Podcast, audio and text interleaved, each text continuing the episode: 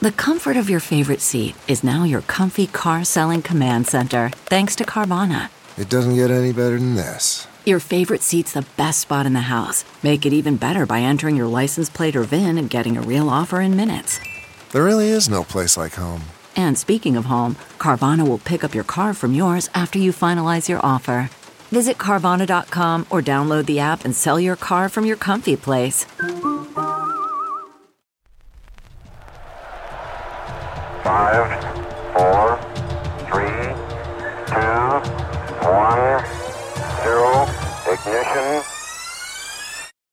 Major Garrett, yes, CBS, yes, hi. Ladies and gentlemen, Please welcome Major Garrett. from the nation's capital, Major, fantastic. it's The Takeout. Major. With CBS News Chief Washington correspondent, Major, that's nonsense, Major Garrett. and you should know better. Welcome to the very best part of my broadcast week. I'm Major Garrett, host and creator of this program, amazing as it is, called The Takeout. And folks, again, welcome to my living room. We've been here for the better part of nine months. You know, those of you who have been loyal listeners and or viewers of The Takeout, that for a long time, most of this show's history, we were in restaurants in Washington, D.C., and we were lucky enough to get outside of the nation's capital. We took this show to restaurants. Why? My fundamental belief that every conversation over a meal is, by definition, a better conversation. It is a more natural, unrehearsed, less intense and uptight conversation. And you can have a lot of uptight and intense conversations in Washington, D.C. And I always wanted to bring that psychic temperature down if I could. And a meal is a great way to do that. But we can't do that. We haven't done that for months and months and months. But like we did last week, we're going to focus this week on food, restaurants, the industry, the workers, and everything around that. We talked to Tom Colicchio last week, Bravo's top chef, top judge. Great episode. I hope you enjoyed it. Some cooking tips were in there. This will be a little bit more focused on what the restaurant industry is going through. And we've got a great guest who is very well known here in the nation's capital and the mid Atlantic region. His name is Greg Casten. And I'll let Greg explain what he does and the depth and breadth of his experience. Greg, it's great to have you with us. Thanks for joining us. Tell my audience a little bit about yourself and what you do. Well, thank you, Garrett. Good morning to you. And uh, what I am is a restaurateur and um, all things associated with a restaurateur. I come from a family run business um, that my uncle Tony started back in the 1970s, and it includes today three, soon to be four restaurants in the nation's capital Tony and Joe's, Nick's Riverside Grill, Ivy City Tavern, and The Point. Um, it has also expanded into distribution and supplying those restaurants with fresh fish, which traces back to my roots coming from uh, south of Boston, working in a little beach town there and, and trying to harvest the bounty of the sea. And uh, it has expanded into some of the more future thinking technical aspects where we're also involved in some of that installation and some of that work. But everything is really focused around exactly what you had just explained when you came when you did your introduction, which is that experience you have at, at your local restaurant where you can see one another and touch and feel one another over great food. And no matter what happens in the end, you had a great meal and you had a great time and you walk away loving it. You also own something called Profish, which is, for those of us who live in the Washington, D.C. mid Atlantic area, very well known. What is it? Profish is a wholesale seafood distribution and processing company where we take the whole fish as it's caught. Obviously, a chef can't buy uh, break down a 200 pound swordfish, so we will break that down and send him enough weight that he wants in the shape that he wants. If he wants a six ounce portion or a 10 ounce wheel, or if he wants a bone in, bone out, skin on, that's sort of our specialty. Our people talk to the chefs every day. We're in the kitchens every day. We go from Hoboken, New Jersey to Virginia Beach and all points in between, and we touch and feel a lot of restaurants. And what I love about that is you created Profish somewhat out of frustration. Tell my audience what you were frustrated about. Back in the 80s, I really couldn't get very great quality fish here in DC. And, you know, our restaurant, Tony and Joe's, was built on quality fish. And we started bringing it in from friends of mine back in Boston. And uh, the next thing you know, I, I had a partner named Tim Lydon who came on board. And, and really, he started helping us source more and more. We started with a pickup truck. Uh, and we delivered to, I think, three restaurants the Dancing Crab, Vincenzo's, a couple other old names in Washington, D.C. Um, and that's now grown into 30 trucks and, and you know 2,500 customers. For those who are curious about it, what's more important to ProFish, the hooks in the water or the trucks on the road? You know, we'd like to get rid of the trucks and we'd like to make sure the hooks are all dolphin safe. But uh, for us, the trucks are more important. Right, because you got to move whatever you pull out of the sea, and you got to move it in a way that is reliable, safe, good eating. Right? Yeah. What people don't understand is the big part of food is logistics. You know, the food that people want is not always 100% local, but even when it's local, it has to come from the farm or the or the sea, and it has to get here, and it has to be kept in certain conditions, and certain things have to be monitored all the time. And without that distribution, the whole system cracks. How are your employees doing? They're having it rough. Uh, you know, both the industries are are lower wage workers and even, you know, in today's world, forty, fifty thousand dollars is often thought of as a lot of money in the restaurant world, but it's not so much in the real world. And these are the guys that are really getting cut out. Those are the jobs that are disappearing. Those are, are not disappearing; they're going away, only to be determined what's going to happen in the future. So uh, they're they're they're really taking it on the chin. And there's no way for a restaurant to prepare for a pandemic, is there? restaurants work on such thin margins that that when things happen dramatically quick, when it gets dramatically busier, they're more profitable. When it gets dramatically less busy, they're extremely unprofitable and very quickly. And they are cash flow businesses, so they don't have these massive reserves that they're able to take the downturns quite as much as people might think they are. And so very quickly you get into cutting things like a manager's days of work or, or a waiter's hours or the cook, right? He only comes in at 10 o'clock instead of 8 o'clock. And these are the smallest of cuts that barely allow you to survive, but dramatically hurt the person that you're asking to make that sacrifice. You almost feel guilty asking them to do it, but you know if you don't, you'll be closed because the banks are going to make you pay no matter what. And yet, if I heard you correctly, you have another restaurant that's coming online. How can you have another restaurant coming online in this atmosphere? Is what I ask myself every single day. So, the quintessential foot on the dock, foot on the boat when it's pulling away. I was, I commenced work on this in in September of last year, and because of coronavirus, it was always scheduled to open in May and coronavirus has crushed the workflow and crushed the work. It has now we're pushing on deciding what day to open it, but the money was half spent. So you say to yourself, okay, do I cut and if it's bait and run? Do I let the trap go and, and go to the next one, or do I stick at it? And you know, I'm a persistent guy. I believe in the long run things are going to even out. I, I, I just pray that it happens soon.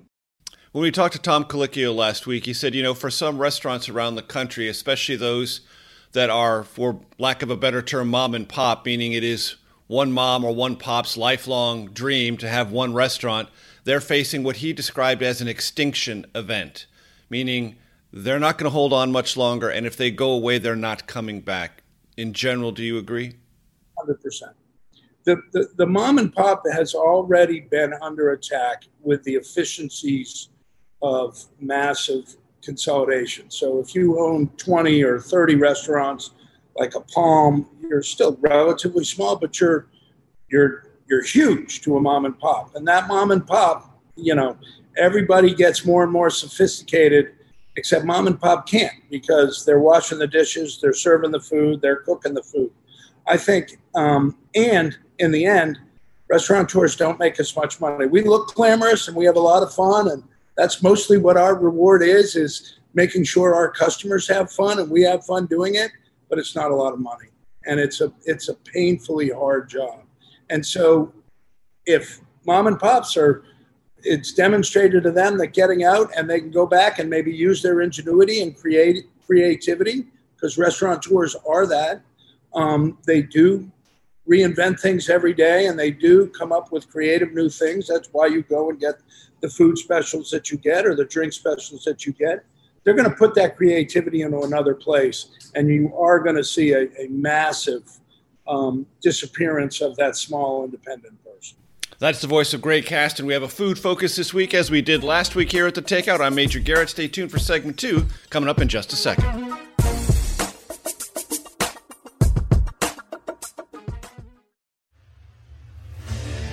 What makes a life a good one?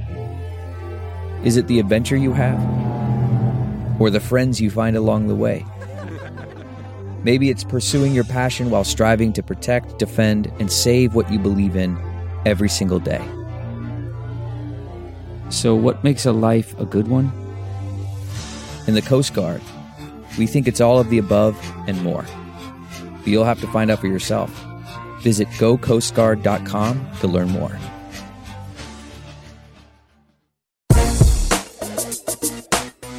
From CBS News, this is The Takeout with Major Garrett. Welcome back. Continuing our food focus this week, and of course, last week, Tom Colicchio. How great a guest was he? We're talking to a gentleman who is very well known in the Washington, D.C., mid Atlantic area. He supplies fish, he runs restaurants, he's integrated up and down the whole restaurant experience. He's in food distribution, so he's got a real handle on what's going on now, the struggles within that industry. But Greg, Greg Casten is your name. Uh, do you cook? I, I do cook more at home for my wife and children than in the restaurant, but I can fill in the job as a line chef. no chef. You can sling some hash, as they say. I can put out a bunch of seafood all at once. We used to do a cookout. Uh, Tony and Joe's, we would literally take a, a truck, a pro fish truck, to the Redskins or Washington Football Club parking lot, and we'd feed – you know, 600 people, and my cousin Nick and I would cook every piece of food, um, and it was. But yeah, I can put it out. Good. Uh, for this, this show will appear on the Friday after Thanksgiving, so I hope everyone had a great Thanksgiving. Uh, I'll give you a chance to uh, hit a nice softball here, Greg. Uh, it's the day after Thanksgiving. People have had their fill of turkey in the lot. What kind of fish should they have this weekend? Ooh, I love swordfish. I mean, it, to me, it's like the fish to have. And what I think is important is it doesn't matter what fish you have, fish is light and the perfect meal. You don't eat the day after Thanksgiving until later in the afternoon. Then you have a nice settle in meal and you don't want something heavy. I like flounder out of Carolina, sauteed ever so softly. Really good. And of course, salmon's that staple that's so healthy for you. But fish, and if uh, someone hmm, asking for a friend uh, has some amazing crab legs that they just got flown in, um, what's the best way to prepare them? Well, the crab legs should already be steamed. And I think just flown in crab meat like that should be served hot with just a touch of butter and eaten fresh. The key to seafood is just get it as quickly as you can out of the sea or the river and eat it fresh. Cook it and eat it fresh. So the crab legs you're going to get are going to most likely come in from uh, Alaska and be big chunks with meat just falling off them. Just put a little butter and steam them for. You're reheating them now, so just for about two minutes, not much more. And if they're in the legs like this, uh, in a big freezer bag, what what what should I do? I mean, asking for a friend. That's about a minute cook, and make sure you have a sharp pair of scissors and just cut up the line so they kind of open up just like a curtain would. And then the meat will come out in a whole chunk, and it's just so fun to eat a big long piece of king crab like that. Fantastic. Um, when we talked to Tom Colicchio, he said that it was his impression that we are overfishing our seas. And that's a danger not to just that ecosystem, but to us. Agree or disagree? You know, that's a that's a fair statement, perhaps from his perspective from the fishing industry's perspective, the United States has 242 wild harvested commercial species, and 235 of them are under a management plan by NOAA. The, the America is the model of how to manage a fishery. That said, around the world, there's a lot of cheaters, and there's a lot of folks that come out and do things that are not appropriate and take too much and take it at the wrong time I would also tell you that aquaculture is making huge steps, and 55% of our sales today are farm raised fish, whether it's salmon from a pen or tilapia. They're growing mahi off of oil rigs. They have a flounder farm in New England. There's a turbot farm in Connecticut. There are there are a bunch of ways, and it is cost prohibitive today, but it's moving in the direction that you're going to see more and more of that there. And I think that combined with world awareness can make that issue go away. But he's not wrong. There are many bad players out there. And with this farm raising of fish, is that sustainable? Is that healthy? Is that good eating fish? It's certainly the same species and does come down to what is fed the fish. It is sustainable um, in many regards. There's some arguments about escape uh, fish getting into the river system and perhaps uh, messing around with the genetics when they mate with those in the existing. That's a bigger issue from a sustainability issue than whether or not the fish can persevere and survive. Um, nutrition wise, health wise, genetic makeup, they're identical. Um, it, it, really is. Salmon is the last thing it ate uh, 30 days, just like a cow, right? And so it comes down to the feed. And that's why BAP, Best Aquaculture Practices, and other certifications have very importance because there are farms doing it right, and there are farms that'll do a soybean mix and just try to get that fish out there on the shelf. Greg, in your experience, which spans, I'm guessing, at least two decades, maybe more, have consumers become more either finicky or demanding, and have those finicky tendencies or demands made food better? Major, I've been in this business 40 years, and they okay. are, they are um, I'm embarrassed to say, they, they, they are more, um, you know, everybody wants to try something new. So I don't like the word finicky so much as informed. I think more and more today, consumers are doing a little bit of research on what they're eating and what they want to eat. And not all of them, but enough of them that a restaurant, it's easier not to have five different things that are really the same thing. So restaurants will make adjustments to make sure that they're giving that 30, 40% that are leading the way with asking the questions. The key, it never hurts to ask. And your server or the owner or the chef, somebody in that place should be able to answer that question, both about food sustainability, food nutrition, where your food came from, how it got here, why they chose it, these are all decisions that the small independent mom and pop, they know. They can answer that. The large national chain, yeah, they got a cut sheet and you'll get the 30 second glib, but they don't really know. And those people don't live it. And that's one of the, the tragedies of losing them. We talked about in another segment. Mm-hmm. And that it seems to me those questions those uh, informed dialogues that customers have with their server and by extension the owner it seems to me has changed menus has changed orientation has changed the idea that menus read things that they didn't used to read in my experience locally sourced either organic or some dimension of explanation about what it is that's on the menu in the first place 100%. And I'll give you uh, uh, two quick examples. One, in the 80s, the scallop industry changed completely. They used to use phosphates that would make the weight of the scallop go up. Um, and everybody ate phosphates, and the, the, the government allowed them to start doing that. And the consumer realized that the flavor changed and stopped buying them. That market actually crashed, and it was not until dry scallops, scallops with no phosphate, which is really a a, a powder that helps them hold water. Um, and it's like a vegetable whitener. And um, they, uh, the scallop flavor dry began to come back, and people love them again. The second one is what I said about the swordfish. In the early 2000s, a bunch of chefs in New York got together and brought out the fact that they were, hey, they're catching smaller and smaller swordfish. If we take it off the menu, that will force them to realize, them being the fishermen, this is an important fish to us, but we're not going to pay for it if you just go out and ravage the oceans like that. And now I tell you, swordfish, because it's a better managed fishery, it's much more stable. It was effective what they did. Whether I like to admit it as a fish wholesaler, I'm proud of it as a restaurateur. And and those are two examples. Uh, Greg, do me a favor. Indulge me for just a second. We've got about 45 seconds to go. Say a good word about my favorite fish of all, halibut. Halibut's the big flounder, firm, flaky. You know, there's West Coast halibut that gets to be about 20 pounds, and East Coast halibut that can be 400 pounds. The West Coast halibut is what is more consistent in flavor. Um, it holds up really well to a sauce. It is easy to cook because it's thicker, never overcook the fish. Um, and it's one of my favorites. And it's one of those things that with a simple saute and a few herbs holds a holds a flavor and eats like a steak. That's one of the reasons I love it.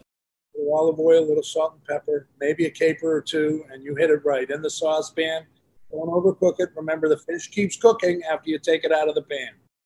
The foot, the fish keeps cooking, as does this show. Every week, all the time. Sometimes we reach our arms deep into the topic of food because this show was built around food. Greg Casten, it's been great to talk to you. Thanks so much. And we look forward to seeing you in person when we can do that again. My pleasure to be with you. Thanks so much. Thank you, Major.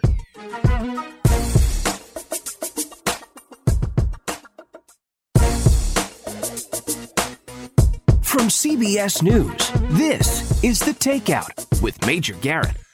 Welcome back. And for those of you watching on CBSN, welcome again back to my dining room. You've been here with me for the better part of nine months, and you see on camera two special guests continuing our conversation this week about food because it's a food week. I mean, every week is a food week. We understand that. But this is an especially important food week in America. It's Thanksgiving week. You're watching this or hearing this on Friday or the weekend after Thanksgiving. So I hope you had a tremendous and healthful and safe Thanksgiving.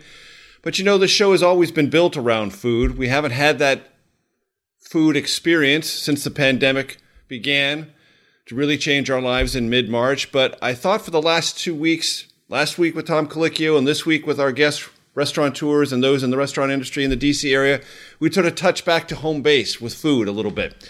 So I want to introduce those you see on CBSN and our radio audience. You'll hear their voices soon. Jocelyn Law, Law-Yone and her daughter, Simone Jacobs, Jacobson, forgive me. They own a Burmese restaurant in Washington called Thamee. I hope I did that right. A lot of words there that are a little outside of my comfort zone. So, Jocelyn, Simone, say hello. Hi. Well, hello. Did I do okay on the restaurant name? You did perfect. Okay, great. Yeah. I guarantee you it's all downhill from here then. Okay. Uh, Okay. Jocelyn and Simone, it's great to have you with us. Uh, Jocelyn, starting with you, and then Simone, tell us a little bit about the restaurant and, importantly, your restaurant experience during the pandemic for you, your employees, and your customers. Uh, well, uh, we started this. Um, it's named Thamee, which means daughter. And so Simone is my daughter. I have another daughter. This is uh, one word that they knew growing up in Burmese. so it's very meaningful. Um, and we, you know, really had a wonderful uh, restaurant where people came from all walks of life and really enjoyed um, being with us and learning about Burmese food and, and, you know, all the hospitality that went with it. Um, then, as we all know, we got the you know rug pulled out um, from under us. So uh, what saved us, I think, for you know set us up for survival is an amazing team and the most wonderful people and community um, that supported us and you know so we were really fortunate in that sense and um, have you know really been um, struggling, but incredibly um, happy to have everybody just you know stand behind us. Um, so we you know we we transitioned, I suppose you could call it, or trying to move from survival to thriving um, by going carry out. Um, and this is not an unusual concept in Burma. You know, even if you um, are cooking a very elegant meal at home, you might run out to the you know the toothless vendor down the street and get something very exciting that you want to get from carry out. So it's it's you know it's part of our culture, and you know we we are that's what we're doing right now, and um, really enjoying cooking different things um, that would not have been in the menu on the menu, and some old you know um, specials too that people really wanted to see. So that's where we are, and you know, um, Simone will add all the you know other fun things that we've been doing too. So yeah, so Simone, add away, add away, please. Yeah, no pressure. I mean, I'm the me, right? So um, my job often is really trying to figure out how do we make Burmese food accessible to the widest possible audience. And before we owned Me, we had a small bodega. So we had a little Burmese cornerless corner store inside of a food hall here. And so it took us four years to try different dishes. Uh, we were really known for making faluda, which is a layered dessert drink from Southeast and South Asia and all throughout the Middle East. And so from being faluda wallas or faluda sellers, uh, we had this opportunity to have this restaurant. And within less than a year, we were on a lot of national lists we were voted the DC Eater um, Restaurant of the Year. And so it showed me that, you know, as DC's only Burmese restaurant, people really did want what we were serving and they wanted it in this environment that we were able to create. You know, we had an in house music director, we had a cocktail program. These are things that are unusual for Southeast Asian restaurants and are gaining popularity. But we were part of that very exciting, we are part of that very exciting wave of South and Southeast Asian restaurants kind of coming into their own. I think a lot of Americans are familiar with Japanese, Chinese, Korean, even Thai, which is our neighbor. Um, but you know, Burmese is still something very new and fresh. And so I think the pandemic um, really hit us hard because we were at the peak of our stride. And so, you know, some of the some of the more heartbreaking parts of this process have been in having to lay off our staff, having to drastically reduce our operations. We're seeing a lot of opening and closing all throughout America for restaurants. And so for us, you know, 10% or 50% capacity wasn't going to work. The type of hospitality that we do with 12 seats at the bar, 12 out of 40 gone, and then cut that in half and then cut it into quarters. Um, and then, you know, we also have a grandma chef. And so we have an open kitchen. We have to keep everybody safe. And takeout and delivery has been one strategy. We've also been very fortunate to work with World Central Kitchen. We got to work with the Power of 10 initiative, and we provided over 4,000 free meals to members of our community and specifically healthcare workers at the DC jail, um, where I had taught before. So we had a relationship with the jail. Um, all of these things have allowed us to keep some momentum and keep top of people's minds as they're thinking about pizza and pasta. We're hoping that they're also thinking about Burmese food now. Um, and so we are doing a very exciting collaboration with Resy and American Express coming up first week in December with our music director, Marcus Moody. Um, and we're very, very excited to be able to, you know, do pop ups with other chefs and, you know, somehow in the in the chaos and the rubble is also some alchemy. It's pushed our team to be more creative and to continue to say, you know, the American culinary landscape needs a Burmese restaurant like Thamee, and we hope that uh, Washington, D.C. continues to agree with us until we can open our doors and offer them full service dining again. Excellent. So, geography is not my specialty, but in general, Burma, also known as Myanmar. You've got Bangladesh to the west and India farther to the west, China to the north. If I know my geography roughly correctly, Thailand to the south and east, Laos and Cambodia, and then Vietnam to the east. Do I have that just about right? Uh, we don't have Cambodia, but we do have China. Okay. Um, yeah. And what are the influences on Burmese cuisine in general? Do they come from any distinctly part of that geography around you, or do they start there and sort of spread out? How would you describe that? Well, it's um, it, it you would get sort of you know little bits and pieces of all the cultures around you um, but it's not specifically thai or specifically indian it's it's a Burmese, you know, don't forget Burmese, but you know, has been sort of cut off from their neighbors for, for quite a while. Right. So you won't really have collaborations and you know this real way of let's you know beg, borrow, and steal from each other. It's uh, you know, it's really very um, far away from each other in a sense. But what we are influenced by is all these tribes. Um, and we have, you know, over uh, 130 tribes and all their different languages. And they might have some, you know, overlap with countries um, that we border with, uh, but they're fascinating in and of themselves. So I would say, you know, maybe somebody from Thailand would say, oh, this looks familiar, tastes familiar, but it's really from a tribe that borders Thailand. Um, so you know that that's the sort of thing that you would see, but not really. We don't share dishes or anything like that. More on Burmese culture, Burmese cuisine with Jocelyn Law-Yone and her daughter Simone Jacobson. Thamee is their restaurant here in Washington, D.C. We're going to continue our conversation about food, life in D.C., life in the restaurant business, getting through the pandemic, and getting on the other side. I'm Major Garrett. Stay tuned for segment four of the takeout in just a second. The Takeout with Major Garrett is brought to you in part by Kansas City Steaks. Visit kansascitysteaks.com today and use code SIZZLE2020 at checkout.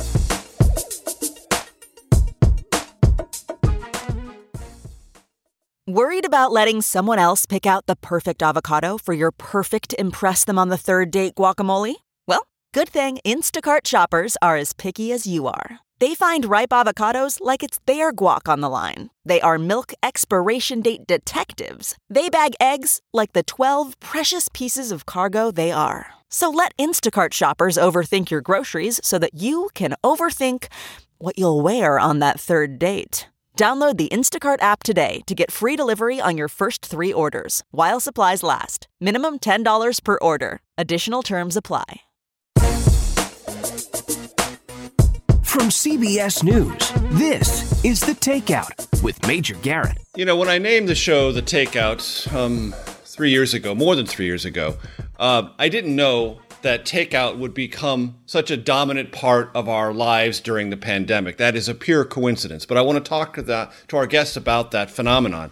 Taking a sit down restaurant and trying to convert it and the customer base and how you orient all of your staff your menu, and your procedures to that new reality. So I want to talk to Jocelyn Law-Yone and her daughter Simone Jacobson. They are the co-owners of Thamee, Burmese restaurant here in Washington, D.C. Simone, walk my audience through that transformation because I, I imagine there were some difficulties or just some adjustments that you had to make to learn how to make this what feels to me like a pretty big shift.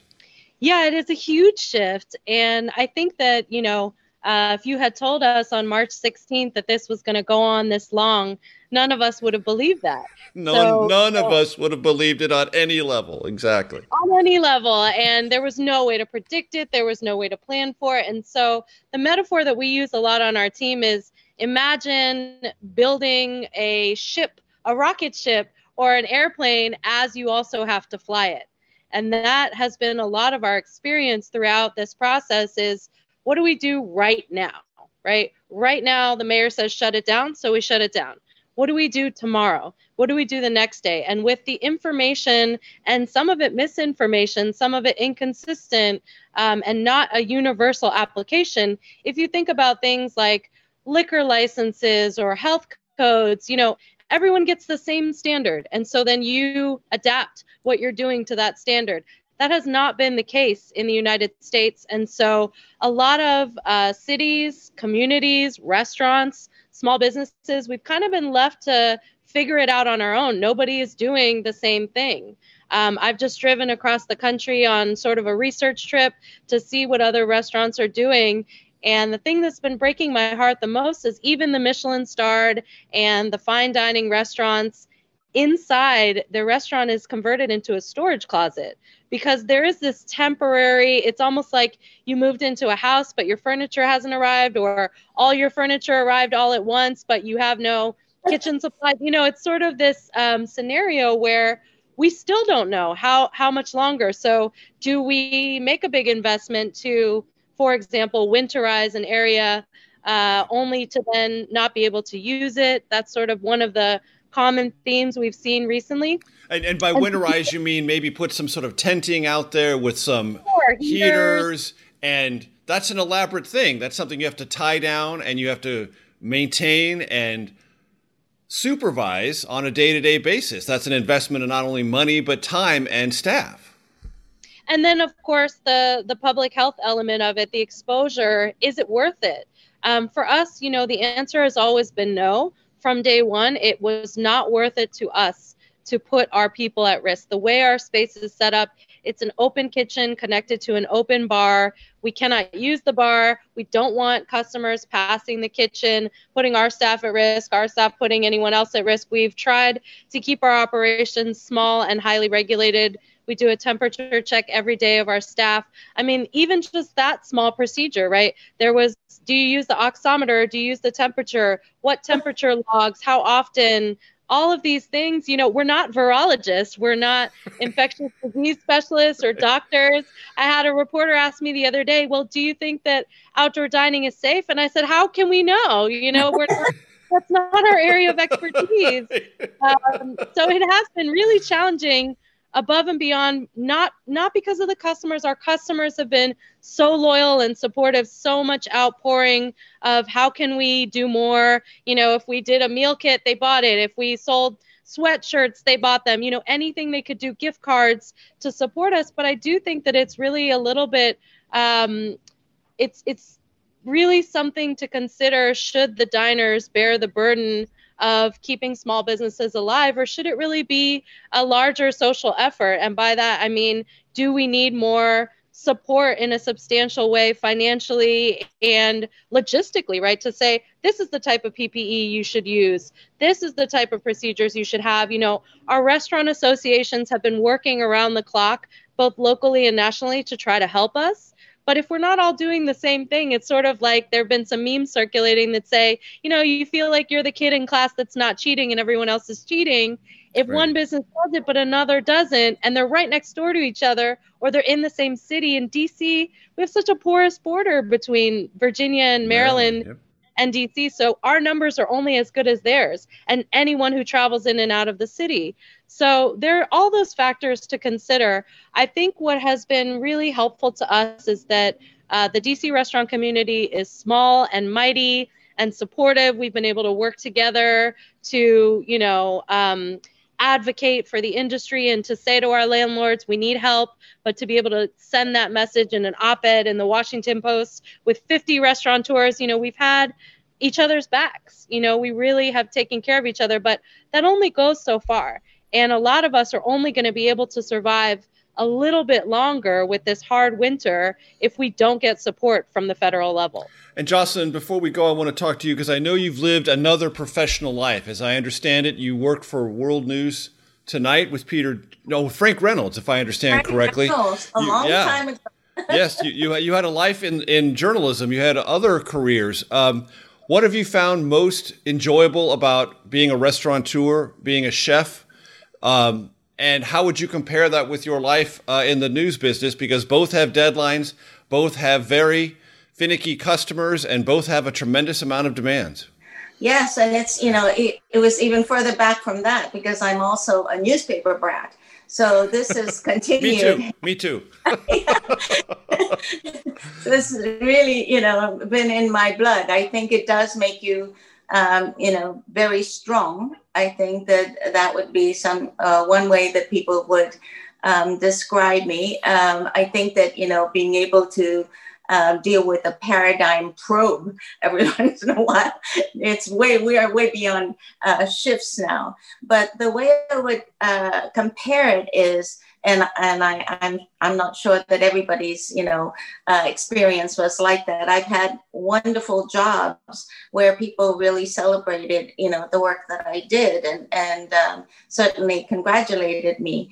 But there's a there's a certain kind of element that is missing in some of these you know uh, restaurant shows and and um, yeah, everything that we're all trying to you know grab at now um, is that even with you know fine dining there's one thing that's missing that we had at Thamee um, and hope that we will have again. And you know as um, as as hard as that is to really describe we had a team and customers who actually hugged us when they left. You know, there there's a, a there's a level of, of kindness and um, and really like you know love and support that um, you in a small restaurant i think you have much more of that. Mm-hmm. and you know immediately you get such a lot of uh, comfort and joy from somebody saying you know i need to see the chef. It was so good. Um, and no matter how terrible that your day has been um, you don't get a lot of that in a lot of jobs. You know right. you don't get that immediate you know warmth and and, and feedback. People really um, loved being there. And you know our our collection of stories is just incredible. And that that really gets you you know going every night. Kindness love and support. Every good restaurant has it. Um, we're all struggling to reconnect with that. I want to thank our guest, uh, Jocelyn Law-Yone, and her daughter, Simone Jacobson. Thamee, is their restaurant. And before I let them go, I want to let everyone know they're also in their own right kind of mini food celebrities because they won Guys Grocery Games. If you don't know what I'm talking about, look it up on the Food Network. Anyway, it's been great to have you with us. For our radio audience, going to say farewell for this week. For those on CBSN and our podcast platform, stay tuned to the Takeout Outtake Especial. I'm Major Garrett. We'll see you again next week.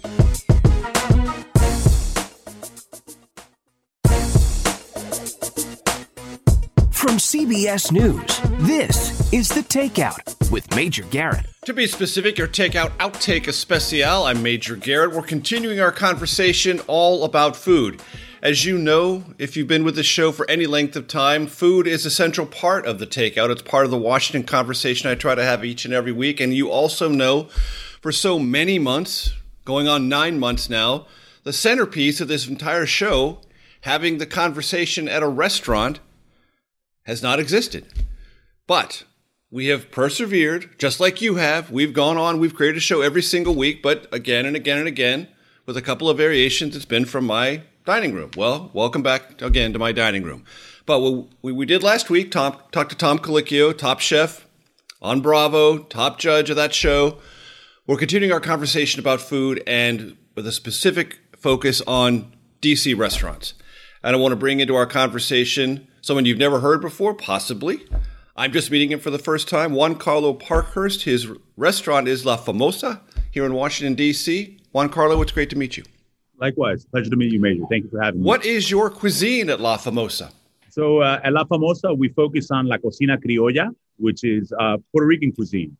Uh, it translates pretty much to Creole cuisine. Um, so, obviously, Puerto Rican cuisine is uh, a mashup of African, European, and native Taino influences. And if I'm going to go there for one of your specialty entrees, what am I going to find? Uh, you're going to find everything. We're, we're an all day program major, so we do breakfast all the way through dinner. So we open up early and, and go through on uh, throughout the night.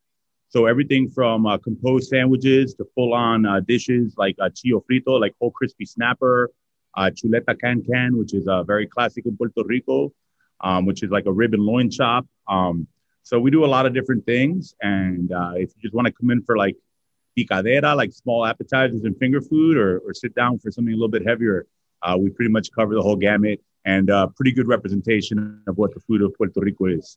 So if I'm thinking of Creole or Caribbean inspired cuisine, I'm thinking spices, jerked meat, things like that.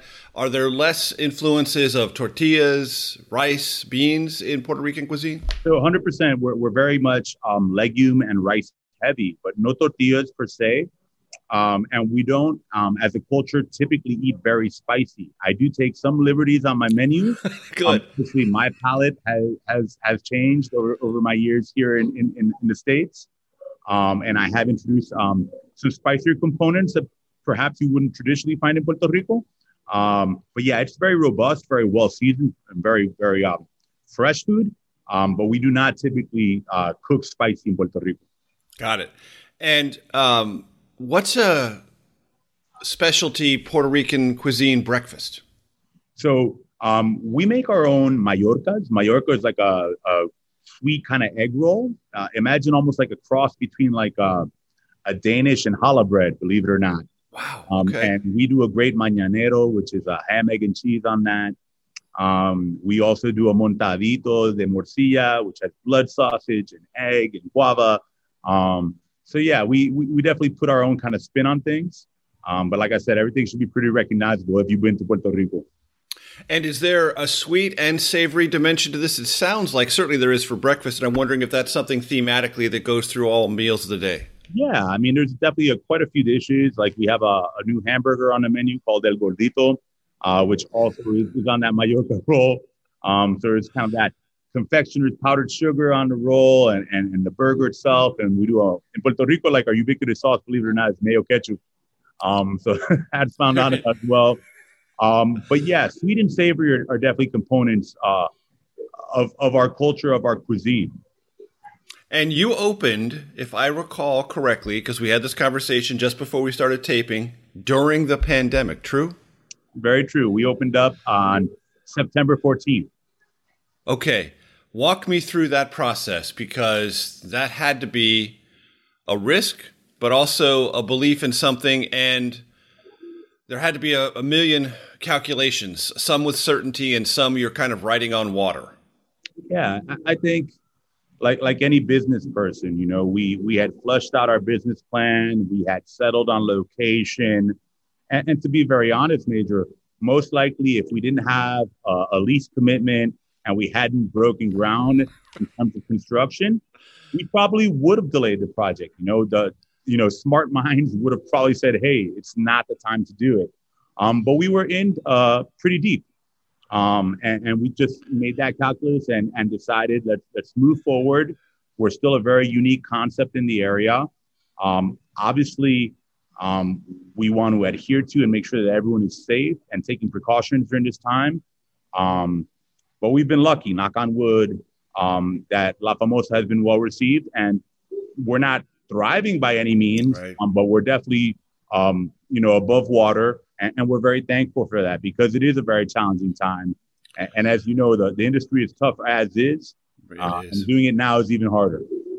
And if I heard you correctly, it's like we've sunk X number of dollars into this, and we can either just eat that, which is the last thing you want to eat in the restaurant business, sunk right. cost, or open, brave it out, get some revenue in, and begin to build a base for whenever this ends in 2021.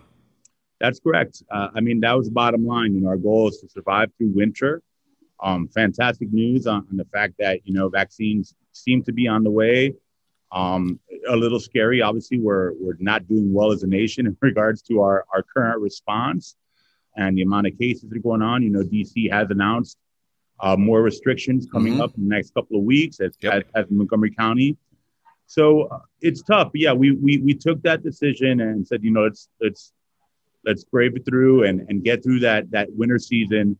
Um, and we hope to be here to welcome people once baseball returns and, and, and normalcy hopefully comes back.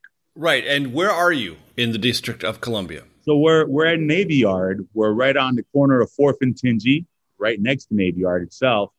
Um, so we're a stone's throw away from the stadium, baseball stadium. It's such an incredible neighborhood. My business partner and I have been down here for a little bit over six years. Uh, he has another concept in the area. We're super bullish on it. Um, it's just one of those incredible areas of DC that that seems like it's going to continue to grow and develop. Um, so we're really happy to be here, and, and we love the community. It's not just Nats Park though; it's Audi Stadium where DC United plays. True, Correct. right? Correct. So and, uh, and and so it's foot traffic plus neighborhood it's foot traffic, it, it's residential. There's a small amount of business and obviously a very good government base, even though they're they're operating at about 10% capacity right now. Um, but yeah, it's just got great density and, and great energy overall. So, what are you doing in terms of dining? Is it all outdoors? Is it a teeny bit indoors? Is most of what you're generating via takeaway or takeout? So, right now, um, as it stands, until December 14th, we're allowed to operate at a 50% capacity uh, with no bar. Um, so basically, that limits me to about six tables inside, which is about 30 covers, 30 people. Um, and then our patio can accommodate up to about 50. So right now, as weather permits, um, we do quite a bit of outdoor dining. Um, and, and, those people that do choose to feel comfortable inside the restaurant are allowed to sit here and, and follow the proper rules and etiquette of, of, of how we need to operate in COVID 19 to stay safe. Um, as a new restaurant, you know, it's curious that you ask. You know, we're, we're new to the block. So if you're scrolling around on Uber Eats or DoorDash or what have you, you just might not know what La Famosa is. And right. and even then, you know, are you going to take a risk on on trying a cuisine that perhaps you've never had? So we are slowly building that up. Um, but obviously, the best way for us to build that exposure is through people coming through the restaurant. So that that has been a challenge. Um, we are seeing um, an increase in carryout, um, and our food does travel incredibly well.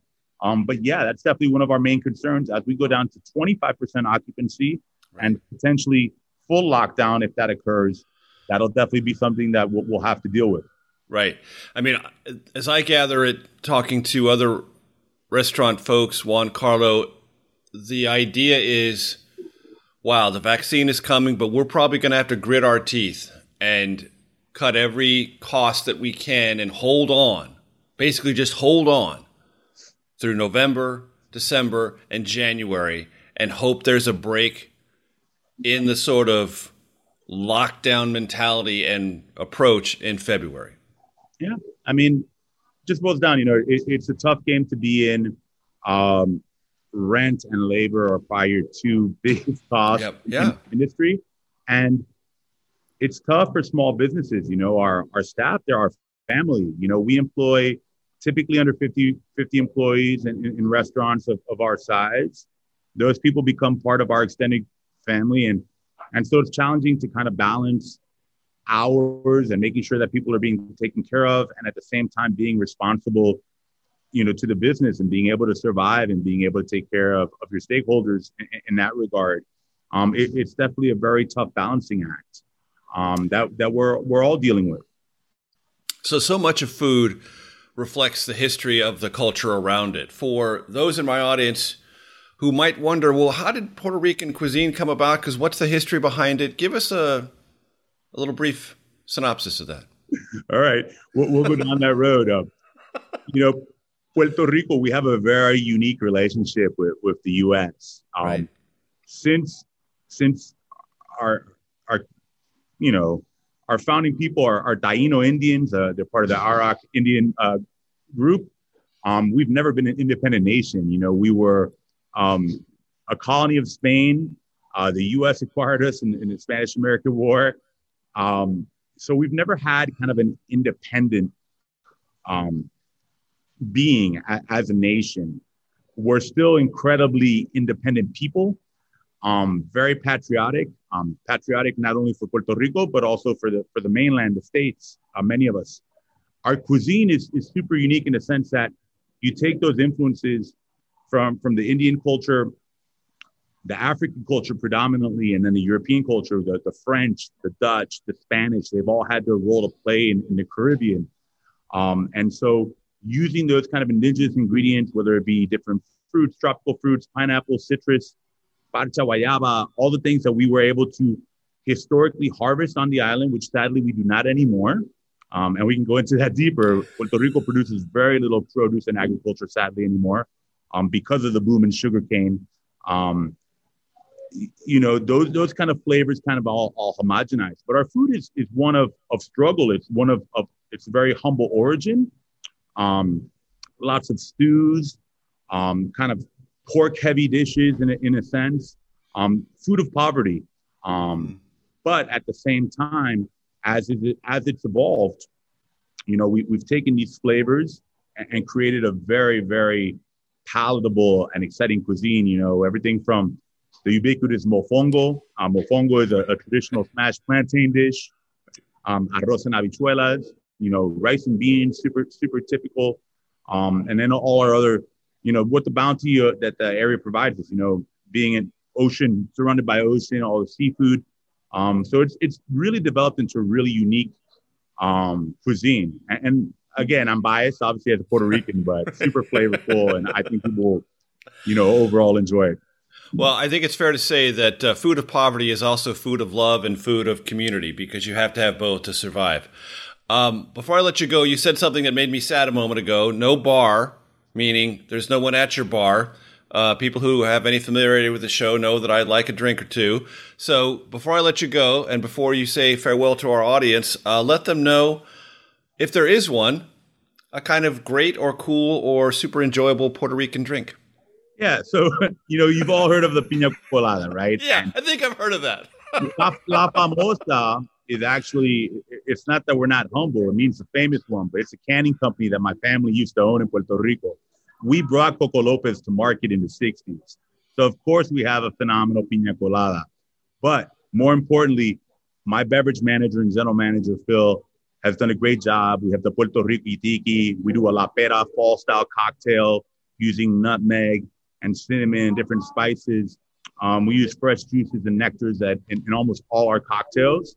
So it's a super fun, rum forward, rum heavy cocktail program. We also feature Pitorro, which is like Puerto Rican moonshine. So that's all available to you. Excellent. I will say this to you, Juan Carlo Parkhurst. We will see you on the other side in person. We'll bring the show there. All the best of luck to you, your employees, your extended family. Get through this, and we'll see you on the other side. Thank you very much, Major. We appreciate it, and have a great Thanksgiving. You too. See you. All right. Take care.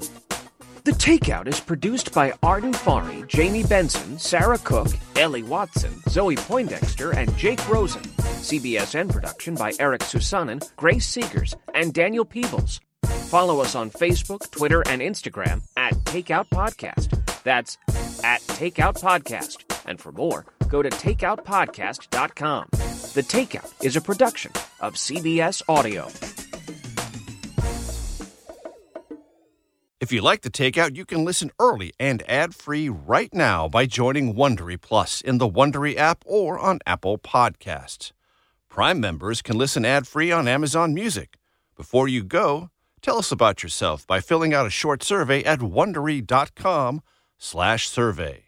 I'm CBS News correspondent Major Garrett, host of the podcast Agent of Betrayal: The Double Life of Robert Hanssen. During the Cold War, FBI agent Robert Hanssen traded classified secrets to the Kremlin in exchange for cash and jewels. In the podcast, you'll hear from Hanssen's closest friends, family members, victims, and colleagues for the most comprehensive telling of who Robert Hanssen really was. Binge the entire series now. Agent of Betrayal: The Double Life of Robert Hanssen is available on the Wondery app, Amazon Music, or wherever you get your podcasts.